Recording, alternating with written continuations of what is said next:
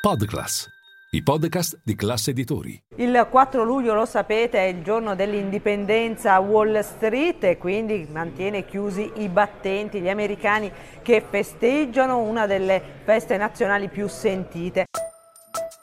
Linea mercati. In anteprima, con la redazione di Class CNBC, le notizie che muovono le borse internazionali.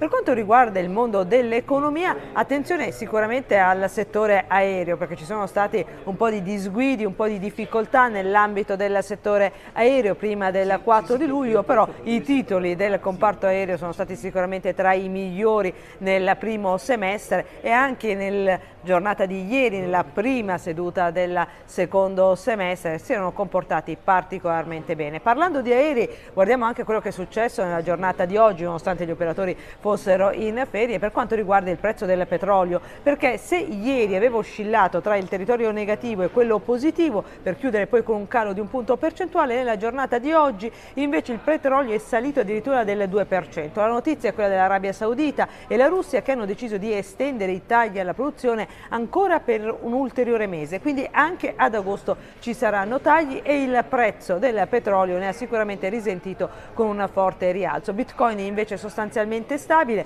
una settimana, quella che domani vedrà la riapertura di Wall Street, ricca davvero di eventi, innanzitutto domani mercoledì il dato importante delle minute della Fed, ci aiuteranno a capire meglio qual è l'orientamento di Jerome Powell per il prossimo meeting della Federal Reserve in questo mese di luglio, ma lo sapete il dato macroeconomico più importante della settimana riguarda il dato del mercato del lavoro, importantissimo per capire se effettivamente la lotta all'inflazione che è stata ingaggiata da Jerome Powell sia veramente sulla giusta direzione, perché Powell lo ha detto anche a Sintra nei giorni scorsi, il mercato del lavoro negli Stati Uniti si è dimostrato estremamente resiliente ed è necessario che incominci a essere un po' meno rigido. Qualora si avranno delle indicazioni venerdì proprio in questa direzione, chissà che Jerome Powell sì, farà i due rialzi entro la fine dell'anno, ma magari ci ripensa e ne farà soltanto uno. Insomma, venerdì sarà davvero una giornata da seguire con attenzione. A Wall Street.